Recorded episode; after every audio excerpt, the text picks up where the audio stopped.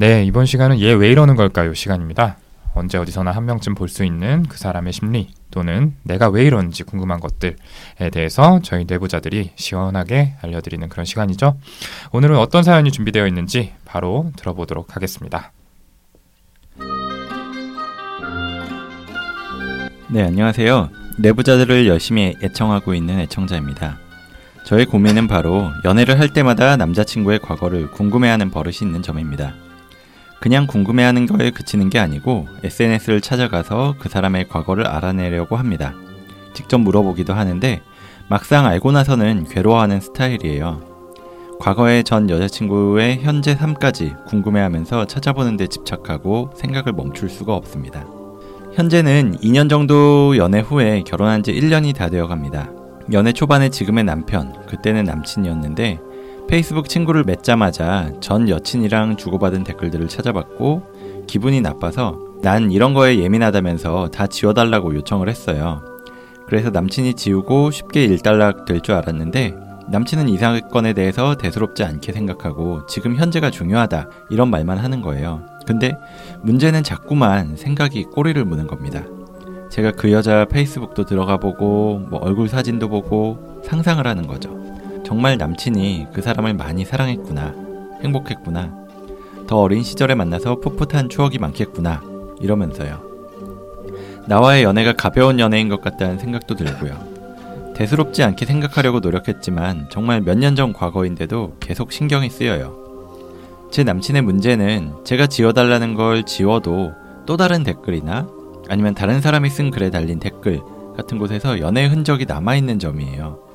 그 두 사람이 연애하는 걸 아는 사람들이 또 있으니까 주변 사람들 그래서 두 사람이 남긴 댓글 같은 것들도 여기저기 퍼져 있는 거죠.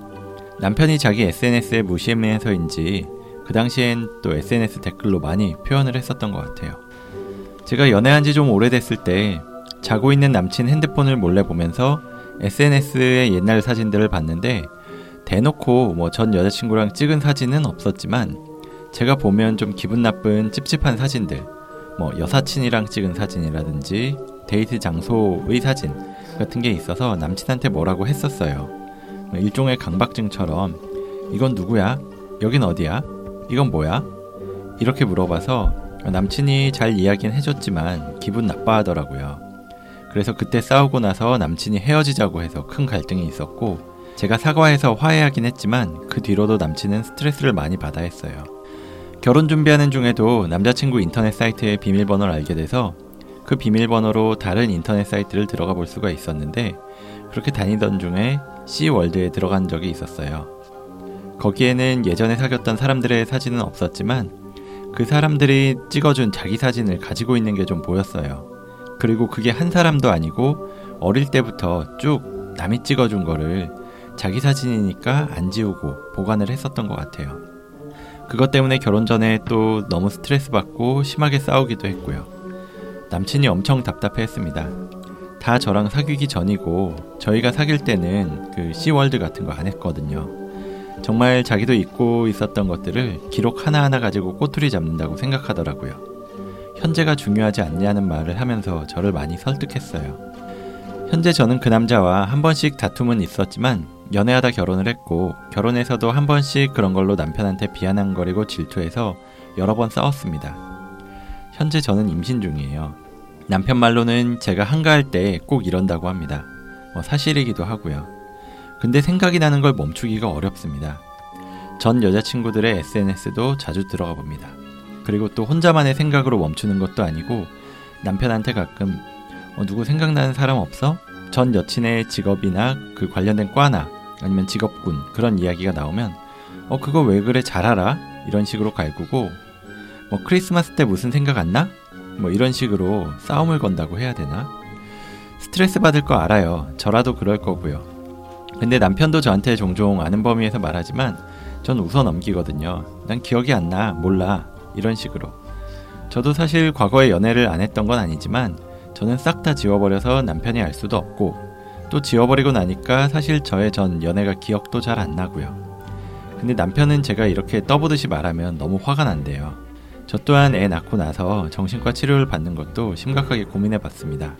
방송에서 말하긴 좀 그렇지만 남편이 그 여자들이랑 사귈 때 성관계 맺었을 것도 생각하면 너무 화가 나요. 실제로 본 것도 아니고 상상만 하는 건데도요. 저 또한 스트레스를 너무 받으니까 이런 걸로 스트레스 받고 화가 날 땐 막 울게 돼요. 현재 남편은 저한테 되게 헌신적입니다. 정말 잘해주는데도 제 생각은 끊임없이 의심하게 되고 그래요. 어떻게 해야 이 고질적인 병을 고칠 수가 있을까요? 또 저는 어떻게 해야지 남편과 원만하게 생활할 수가 있을까요?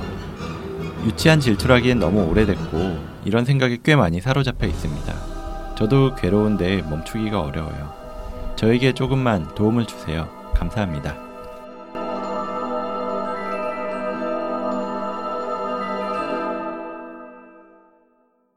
네, 사연 잘 들어봤습니다. 이전 남자친구, 지금은 이 남편이 된 분의 과거 여자친구들에 대한 생각을 떨칠 수가 없다. 그래서 너무 힘들다라는 분의 사연인데요. 사실 남편이라면 가장 믿고 의지를 해야 될 사람이죠. 근데 음. 자꾸만 이런 생각이 떠오르면 일단 너무 힘드실 것 같다는 생각이 듭니다. 아, 정말 힘드시겠죠. 남편 계속 옆에 있는데 음. 계속 그런 생각 들면. 네, 사실 이렇게 집착하는 연애 스타일을 가진 분들의 이야기는 주변에서도 종종 전해 듣게 되잖아요. 음. 뭐 누구누구가 집착 장난 아니라더라, 뭐 상대방이 진짜 고생한다더라 등등 듣게 되는 게 사실은 그 힘들어하는 상대방을 통해서 듣게 되는 얘기들인데 이렇게 당사자의 솔직한 심정을 전해 듣게 되니까 좀 새롭게 와닿네요. 음, 음. 본인도 그런 생각들 때문에 괴롭고 자주 다투게 되니까 힘들기도 하고 미안해서 그만두고 싶을 텐데 의지로 조절되지 않고 계속 떠오르는 거니까요. 네, 그러니까요. 그 저도 뭐 지금 와이프의 과거가 신경 쓰였던 적이 있었어요. 그것도 뭐 예전에 여자친구 만났을 때도 그랬었고요. 그래서 저는 일부러 아이의 그런 부분에 대해서 이야기를 하지 않거든요. 뭐 제가 직접 물어보지도 않고요. 뭐 이야기하다가 어쩔 수 없이 뭐 나올 수도 있기는 한데 저는 이제 궁금해도 못 물어봐요. 또 물어봤다가 사연자분처럼 괜히 뭐 이런저런 상상하다가 더 힘들어질까봐 그냥 안 물어보려고 하거든요. 음, 음. 네. 근데 또 한편으로는 전 남편분이 대단하다 뭐 이런 생각도 들었어요. 뭐 연애하면서나 아니면 결혼한 뒤나 그 다음에 뭐 바람을 핀 게 걸렸다든지 뭐 이러면은 당연히 좀 할 말이 없지만 지금 이분은 과거의 연애에 대해서 계속 물어보고 그러는 거잖아요. 심지어 자고 있을 때 핸드폰으로 옛날 SNS 들어가서 찾아보고 거기에 있는 사진들 가지고 따지고 모르면 아, 진짜 화가 날 수도 있을 것 같은데 몇 번 다투긴 했다고 하셨지만 그래도 꽤 많이 참으시는 것 같거든요. 예, 진짜 잘 참으시는 것 같고, 그러니까 사연 보내주신 여성분의 심리를 다루는 시간이지만 주변에서 이런 커플들 보면 보기 이상할 정도로 잘 참는 분들 계시잖아요. 음, 그분들 맞아요. 중에는 당연히 이제 마음이 넓어서 그런 경우도 있는데 또 어떤 분들은 보면 그렇게 자기가 참는 정도를 사랑의 척도라는 생각으로 이렇게 버티시는 분들이 있더라고요. 음. 아, 나는 이만큼 잘 참으니까 이 사람을 이만큼 사랑하는 거야. 라는 생각으로. 근데 그렇게 되면은 사실은 좀 결국에는 관계에서 좀 힘들어지게 되죠. 서로가. 네. 음, 음, 말만 들어도 힘드네요. 네. 아무튼 참 이 남편분도 많이 힘드실 거란 생각이 드는데 사실 이런 종류의 일이 뭐 정도는 좀 덜하겠지만 꽤 흔하지 않나라는 생각도 들어요. 아까 김정우 선생님도 얘기를 잠깐 하셨지만 이 예전 여자친구랑 찍은 사진이 남아 있는 줄 모르고 있다가 와이프가 이걸 찾아내서 대판 싸웠다 뭐 이런 얘기는 적어도 한 두세 명한테는 제가 들은 것 음. 같거든요. 음. 특히 이, 이 싸이월드 폴더에 예전 사진 보관해 놓고 있었다라는 얘기는 거의 정확히 똑같아가지고 아마 제 지인이 보낸 거 아닌가 이런 생각도 잠깐 음. 했어요. 예.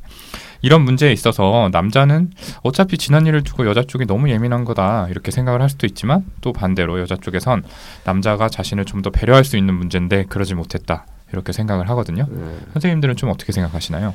저 사실 남자분들 중에 이런 거 관리에 크게 신경을 안 쏘는 경우도 많잖아요. 음. 제가 와이프를 처음 만날 때 그 싸이월드의 이전 사진들을 신경 못 쓰고 그대로 내버려뒀다가 좀 큰일 날 뻔했었는데 오랜만에 이 방송 준비하면서 돌이켜봐도 제가 아주 큰 무례한 짓을 저질렀다는 생각이 들더라고요. 걸린 거죠? 아니, 알게 되신 거죠? 걸린 게 아니라 그냥 네. 모든 게 다 있었어요. 사진이. 봐라. 약간 이런 거. 네. 멋있다. 아니, 대단하다. 아니 그냥 아예 신경을 안 썼던 거죠. 그러니까 음. 그러니까 싸이월드라는. 네. 그렇죠. 그럴 수 있죠. 네. 다시금 그때 일이 죄송하고 그런 저를 내치지 않아 감사했다는 말씀을 이 자리를 빌어 드리고 싶습니다. 네. 생각해 보니까 제 머릿속에 그 지인이 김지용 선생님이었던 것 같습니다. 예. 전 오동훈 선생님이 본인 그러니까 오동훈 선생님 본인 얘기잖아요. 또. 아니에요. 손정현 선생님 얘기해요. 하기야 뭐 오동훈 선생님은 워낙 철저하신 분이니까 증거를 전부 다 없애셨겠죠. 손정현 선생님은 싸이월드 두 개였잖아요 아이디. 페이스북이고요. 페이스북. 아, 페이스북. 페이스북이 지금도 두 개예요. 손정현 아, 선생님은. 아니, 사실은 저 이 사연 저기 제 얘기인 줄. 아까부터 주용했던 말씀이 없던데. 주용 형 했던 똑같은 상황이 저는 사, 저기 페이스북에 있었고 심지어 결혼 후였거든요. 아, 아, 저도 저기 사과와 감사의 말씀 드리고 싶네요. 집에 있는 그분한테. 네. 네, 뭐 아무튼 이렇게 뭐 SNS 때문에 다 한 번씩 생각을 해볼 만한 일들이 있으셨던 것 같고 저는 SNS는 그렇게 많이 하지 않고 뭐 사진도 그렇게 많이 올리는 편은 아니라서 별로 신경을 안 썼었는데 뭐 저도 결혼하고 나서 제 계정 관리하다가 옛날 사진 남아 있는 걸 한 한두 개쯤 발견을 했었어요. 그래서 뭐 한두 개밖에 없어서 지우는 게 그렇게 어렵진 않았지만 요즘에 뭐 SNS 많이 하시는 분들은 엄청 많이 글 올리고 그러면은 나중에 정리하기도 좀 쉽지 않겠다는 생각도 드네요. 네, 그렇겠네요. 아예 계정을 다시 파야 될 수도 있겠어요. 선생님처럼 아, 저는 거죠? 비밀번호 까먹은 거라고 100번쯤 말씀드린 것 같은데. 101번 얘기할 때까지 아무리 친구 신청을 해도 안 받아주더라고요. 내가 날 싫어하나? 애초에 잘 안 했고 비밀번호를 잊어서 새로 만들었습니다. 여기서 확실하게 짚고 넘어갈게요. 네. 그뭐 추억으로 남겨놓거나 아니면 또 지용 형처럼 별로 신경 쓰는 편이 아니어서 이렇게 남겨두시는 분들도 많으신데 음. 저는 뭐 사실 둘만 나온 사진은 그냥 바로 지우는 편입니다. 아까도 말씀드렸지만 이제 제가 신경을 좀 쓰는 편이어서 그런지 상대방이 보면 좀 기분 나빠할 것 같아서요. 음, 음. 네. 이렇게 저희 경험에도 좀 공감되는 바가 있는데, 음. 근데 이 사연자분과 남편분 간의 문제는 어쨌든 저희가 이야기한 이런 캐주얼한 수준은 좀 넘어선 것 같아요. 예. 특히 남편분이 지금 결혼 후에 굉장히 헌신적인 상태인데도 그런 생각이 계속 드신다고 하니까 네. 예. 그러면 도대체 이 사연자분은 왜 이렇게 이런 생각을 계속 좀 하는 걸까요? 네, 뭐 진료실에서도 종종 이런 이야기를 들어보는 것 같아요. 뭐 제가 지금 기억이 나는 분은 뭐 지난 시간에 망상 편에서 이야기를 하려다가 못했었는데 남편의 어떤 부정 망상 그게 있으신 분이에요. 그래서 남편이 같은 사무실에서 일하는 여직원하고 바람이 난 것 같다. 뭐 이런 믿음이 생겨가지고 그분이 이 사연자분처럼 막 조금이라도 단서가 되는 게 보면 막 의심을 하시는 거죠. 뭐 둘이 대화를 업무적인 대화를 한다 그러는데도 대화를 하는 것만 보고도 어, 바람 피는 거 아닌가? 뭐 이런 생각이 자꾸 들면서 머릿속으로 막 상상을 하시는 거예요. 둘이 바람을 피는 장면, 뭐 손을 잡고 나가는 거, 뭐 이런 것들을 막 상상을 하셔가지고 계속 물어보신다고 하더라고요. 어, 뭐 무슨 생각 안 나? 누구 생각 안 나? 뭐 문자 메시지가 와도 어 누구야? 뭐 이런 식으로. 근데 이게 은연중에 혹시나 뭐 남편이 다른 여자 생각을 하고 있는 거 아닌가? 아니면은 바람을 피고 있는 건 아닌가? 혹시 이런 의심이 드시는 건 아닌가 하는 그런 생각을 해봤어요. 지금 이 사연자분이. 그래서 이 이런 내용에 대해서 지난 시간에도 뭐 배우자나 아니면은 연인이 바람을 피우고 있을 것 같다는 어떤 생각, 그런 믿음을 부정망상이라고 이야기했었는데 혹시나 이 사연자분은 그게 아닌가 하는 생각도 한번 해봤습니다. 음, 부정망상이요. 네. 이제 의부증이나 뭐 이처증이라는 단어로 좀 더 익숙하실 텐데요. 저는 뭐 망상까지 가야 하나? 뭐라고 생각을 하긴 하지만 고려해 볼 수 있을 것 같아요. 그러니까 저희가 정비소 시간에도 말씀드린 것 중에서 망상의 특징이 자꾸만 이제 생각들이 번져나가서 일상생활에 영향을 준다. 그런 말씀을 드렸잖아요. 네. 물론 특정한 한 가지 부분에서만 그런 생각이 드는 경우도 있지만 자극을 받으면 비슷한 맥락에서 자꾸만 생각이 들 수가 있어요. 그러니까 사연자분이 지금 남편과의 관계에서만 이렇게 의심이 되는 생각이 자꾸 드는 게 아니라 남편 외의 다른 관계, 그러니까 이전에 연애를 할 때도 비슷한 패턴이 있었다고 말씀을 하셨잖아요.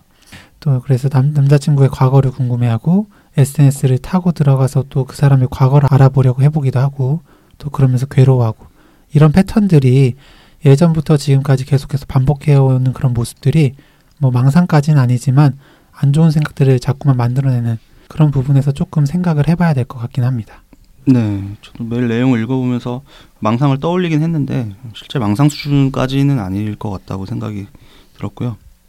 물론 지금 남편분을 뭐 의심을 실제로 하고 있기 때문에 이런 생각들이 자꾸만 들고 또 물어보고 그렇게 될 수도 있지만 이 메일 내용에서는 남편이 지금 관계에서 부정을 저질 것이 실제로 의식적으로 걱정을 어, 하고 있다 이런 말은 없었거든요.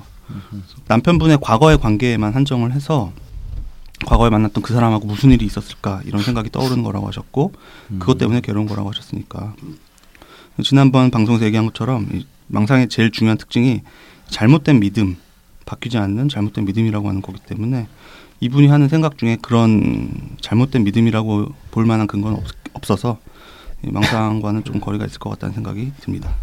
네, 제 생각도 지금 손정현 선생님하고 좀 같고요. 절대 뭐 망상이라고는 생각하진 않아요. 물론 직접 본 분은 아니지만. 네, 앞서 그 동훈이가 말한 것처럼 이렇게 집착하는 분의 경우는 매우 흔한데 이 사연의 경우 정도가 좀 심하다는 생각도 들고 음. 몇개 사연 중에 귀에 들어오는 부분이 있더라고요. 어, 뭐, 남편이 이전 여친들과 성관계를 가졌을 장면을 상상하면 힘들다. 그리고 뭐 이런 생각에 꽤 많이 사로잡혀 있다.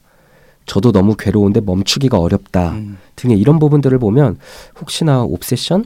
그러니까 강박 증상일 가능성은 없나? 라는 생각이 들더라고요. 원하지는 않지만 자꾸만 떠오르는 생각이나 이미지. 그래서 그 생각에 몰두하게 되고 어떤 일이 있었는지 확인을 하려고 하는 행동이 강박이잖아요. 그래서 남편의 과거가 떠오르면 생각을 멈추기가 어렵고 자꾸만 상상을 하고 심지어 장면까지 떠오른다고 하셨고 남편의 SNS를 뒤져본다든지 그런 데서 찾은 것들을 자꾸만 물어보고 확인하는 것들까지 있으니까 강박증의 가능성이 물론 낮기는 하겠지만 꼭 체크는 해보아야겠다는 생각이 들더라고요. 네. 저희가 강박증에 대해서는 예전에 방송에서 이야기를 하기도 했었는데요. 흔히 생기는 증상은 오염, 뭐 청결 이런 생각 때문에 자주 손을 씻거나 닦는 행동이 있고 아니면 뭐 불을 안 껐을 것 같다는 생각이나 문을 안 잠갔다는 생각 같은 게 자꾸 떠올라서 몇 번씩 다시 확인하는 것들이 흔하다 이런 말씀을 드렸었죠. 그렇게 보통은 자신이 한 행동과 관련된 생각들이 많기는 한데 어, 일반적이지는 않지만 이분처럼 다른 사람을 의심하는 생각도 강박 증상의 일환으로 나타날 수는 있습니다. 다만 일반적으로 강박 사고가 경과에 따라서 좀그 초반의 주제에서 여러 가지로 좀 번져가는 경우가 많고요. 이제 자아 이질적이라고 해서 내가 이걸 말이 안 되는 생각이라는 것도 알고 나도 원치 않지만 계속 이런 생각이 든다라고 표현을 하시는 그런 특성이 있는 반면에 이분의 경우에는 이전 연애들부터 항상 이 딱 한 가지 주제에 꽂혀져 있고 또 남편과의 갈등 때문에 이런 생각을 없애고 싶다 이렇게 얘기를 음. 하고는 계시지만 이 생각 자체가 뭐 아예 뭐 말이 안 된다고 한다든지 예, 이런 류의 또 특성은 보이지를 않거든요. 예, 그래서 이분의 경우에는 뭐 강박적인 특성이 있지만 강박 사고라고 보기는 조금 어렵지 않나? 저는 음. 그렇게 생각해요. 예. 음, 네. 뭐 제가 처음에 이 사연자분이 이야기하신 게 혹시나 망상 때문 아닌가 뭐 이런 생각을 먼저 꺼내기는 했지만 어, 저는 강박 사고일 가능성도 좀 있기는 있다고 생각을 해요. 특히나 그 남편의 과거를 떠올리면서 점점 더 불안해지는 게 커지는 것도 그렇고 뭐 내가 틀렸다는 걸 확인하고 나면 좀 안심이 되는 것 이런 게 좀 강박증하고 닮은 모습이기도 하거든요. 네, 그렇네요. 아무튼 이분이 그 자꾸 계속해서 남편에 대해서 이런 생각들이 드는 게 뭐 망상, 강박 뭐 둘 중에 어느 쪽에 해당이 될지 어쩔지 뭐 가능성은 낮은 것 같지만 어쨌거나 지금 판단할 수는 없지만 결국에 그 배경에는 불안이라고 하는 감정이 주요하게 자리하고 있다는 건 분명한 것 같습니다. 사연자분이 현재 남편이 바람을 피울 거라고까지 의심하고 떠올리는 건 아닌 것 같지만 결국 그 옛 연인 남편의 옛 여자친구분들에 대한 대한 생각이 반복이 되는 건 어쩌면 남자친구가 나도 떠나지 않을까라고 하는 그러니까 내가 상대방한테 있어서 첫 번째 상대가 아니니까 마지막 상대가 아닐 수도 있다는 일종의 불안한 마음이 영향을 준 건 아닐까 하는 생각이 음. 들었습니다. 이 생각이 드는 이유는 이 불안정한 애착 때문이겠죠. 아무래도 이런 생각들이 실제로 의심할 만한 이유가 있는 게 아니고 음, 또 지금 남편분하고의 관계에서만 일어나는 게 아니고 이 사연자분의 패턴으로서 과거 다른 연인하고의 관계에서도 반복해서 일어났던 일들이라고 하면 그런 본인의 애착 성향 그리고 대인관계에서 패턴에서 일어나는 일들이라고 봐야 되겠죠. 네, 맞아요. 저도 그렇게 생각합니다. 그 사연자분이 보내주신 내용 중에 중간중간 남편의 옛 연인들과의 관계하고 지금 사연자분과의 관계를 비교해 보면서 힘들었다는 내용들이 있었어요. 지금 나와 하는 연애는 가벼운 관계 같다든지 질투하는 마음이 든다든지 하는 것들은 어쩌면 남편에게 있어서 예전의 연애가 지금 나와 하는 연애보다 깊었을 것이다. 예전 연인을 지금 나보다 사랑했을 것이다 라는 생각이 묻어 있는 것 같거든요. 그러다가 이제 혹시나 나를 떠나는 거 아닌가 하는 생각이 들고 또 거기서 불안한 마음이 증폭될 것 같아요. 그래서 남편한테 확인을 해보는 거죠. 지금 나를 얼마나 사랑하는지, 나를 떠나진 않을 것인지. 음, 그렇죠. 예. 이전에 그 애착 유형에 대해서 저희가 방송을 한 적이 있었죠. 그러고 보니까 참 많은 주제로 방송을 했다라는 생각이 드는데. 예. 아무튼 이 불안정 애착, 안정 애착 이렇게 나눠서 생각을 해볼 수 있고 불안정 애착의 유형에는 회피적 애착, 양가적 애착, 혼란의 애착 이렇게 세 종류가 있다라는 말씀을 기억하시는 분들이 계실 겁니다. 어, 이 사연자분의 경우에는 아무래도 양가적 애착의 가능성이 제일 높을 것 같다는 생각이 들어요. 회피적 애착이 상대로부터 거절받을까 두려워서 관계를 잘 시작하지 못하는 형태로 표현이 된다면 양가적 애착은 상대가 나를 떠나가지 않을까 하는 두려움 그리고 그로 인한 집착 이런 형태로 표현이 되니까요. 네. 그리고 이런 문제는 우리가 자주 사용하는 이 자존감이라는 단어와도 연결이 됩니다. 아주 좀 러프하게 얘기를 해보자면 안정된 애착을 형성하지 못했다는 건 결국에 충분히 사랑받는 경험을 하지 못했다는 거잖아요. 그 결과 무식 속에 나는 사랑받을 자격이 없다라는 생각이 각인돼서 낮은 자존감으로 이어지게 되고 예. 이렇게 낮은 자존감을 가진 분들은 상대방의 호의나 애정 표현을 액면 그대로 받아들이지를 못하죠. 예. 그 뒤에 무언가 숨어 있지 않을까 걱정을 하고 의심을 하고 그래서 집착으로 이어지는 이런 결과를 낳게 됩니다. 네. 네. 이렇게 사연자분의 문제의 원인에 대해서까지 이야기를 해봤는데요. 아무튼 생각을 하면 할수록 이 사연자분도 그리고 남편분도 정말 힘들 거라는 생각을 좀 지울 수가 없습니다. 저희한테 이렇게 도움을 청하는 메일을 보내주신 건데 어떻게 하면 좀 사연자분이 편안해질 수가 있을까요? 네. 저는 뭐 일단 사연자분이 정신건강의학과 치료를 고민해봤다라고 하셨는데 정말 한번 가서 상담을 받아보시기를 권하고 싶습니다. 왜냐하면은 사실 좀 가능성이 떨어진다라고 이야기들은 저희가 했지만 직접 이분을 만나서 면담을 해본 것도 아니고 또 일상생활에서 뭐 남편과의 다툼이나 아니면은 그걸 찾아보는 정도가 얼마나 심한지에 대해서 좀 평가가 필요할 것 같으니까요. 음.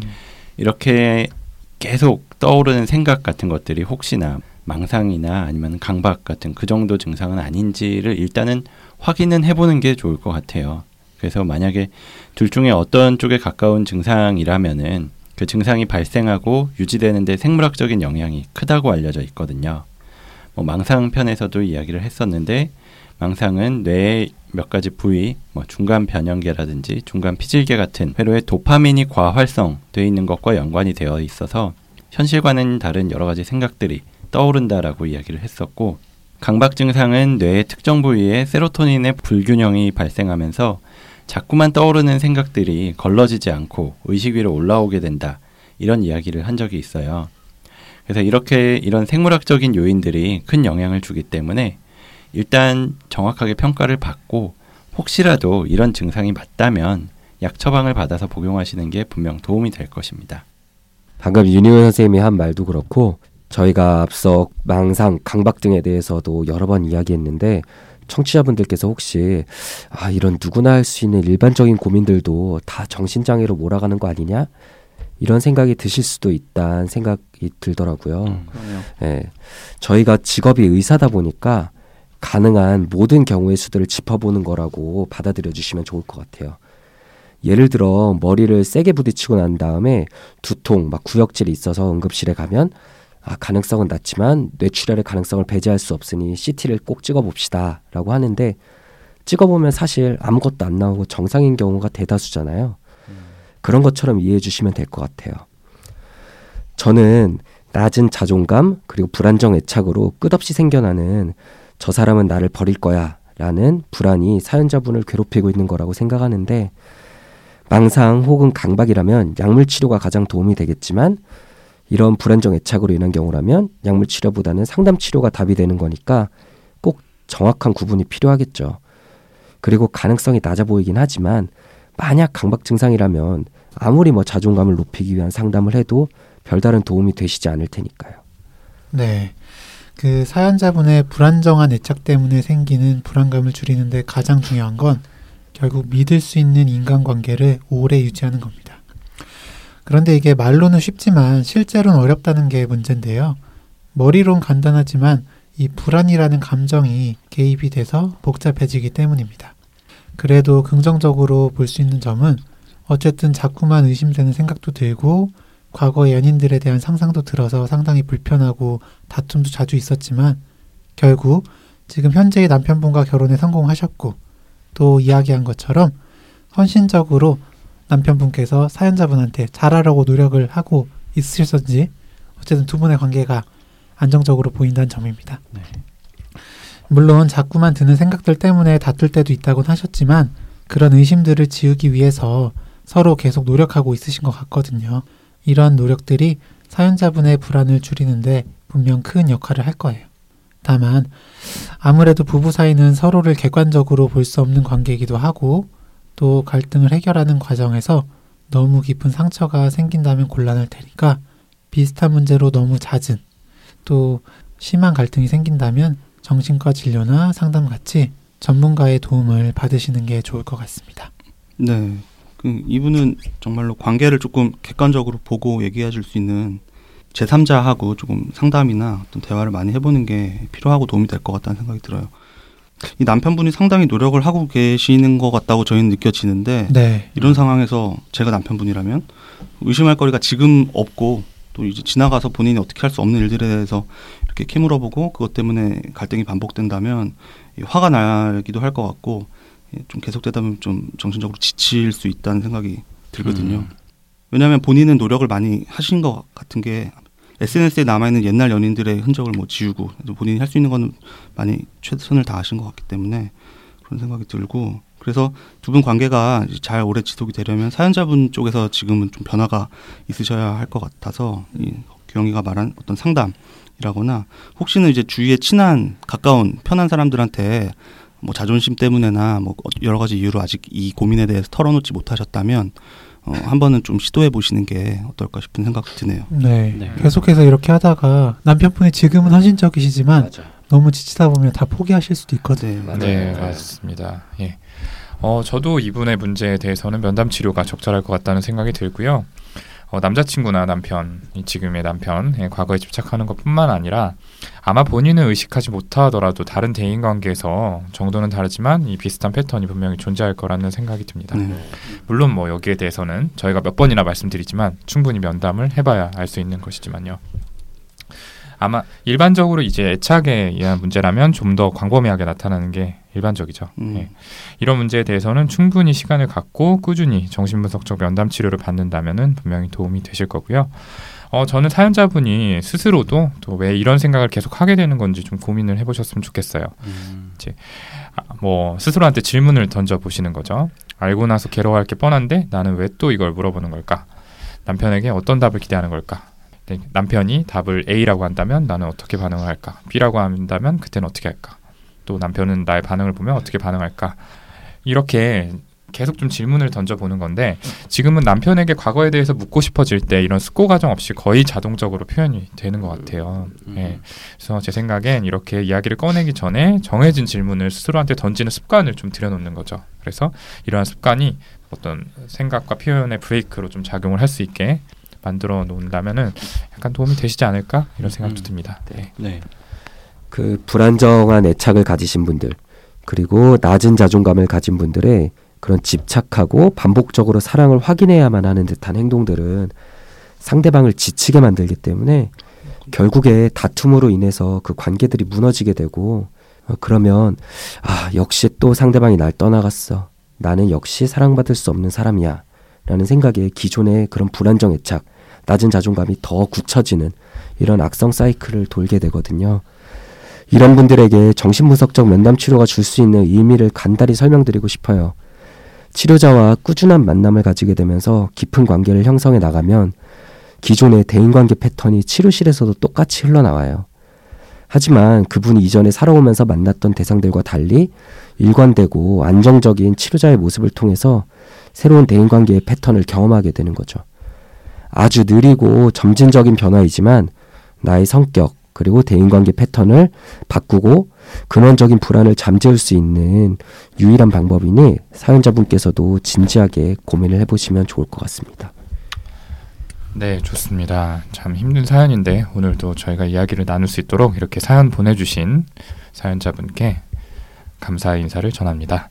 아 그리고 마지막으로 드리고 싶은 말씀이 있는데요. 이거 지난 시간에도 저희가 한번 말씀을 드렸던 내용인데 저희 청와대 홈페이지에 우울증, ADHD 등 정신과 진단 시 보험 가입 불이익을 해소해 주세요.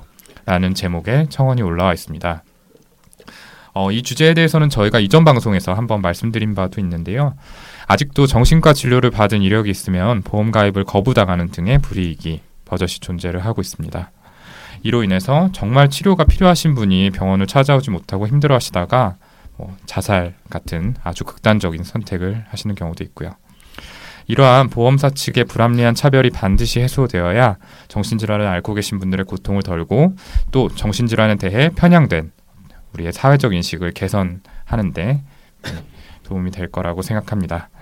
이 저희 방송의 취지가 정신과 편견을 해소하자잖아요. 여기 대해서 공감하시는 청취자분이라면 시간을 내셔서 청원에 참여해 주시기를 간곡히 부탁드립니다.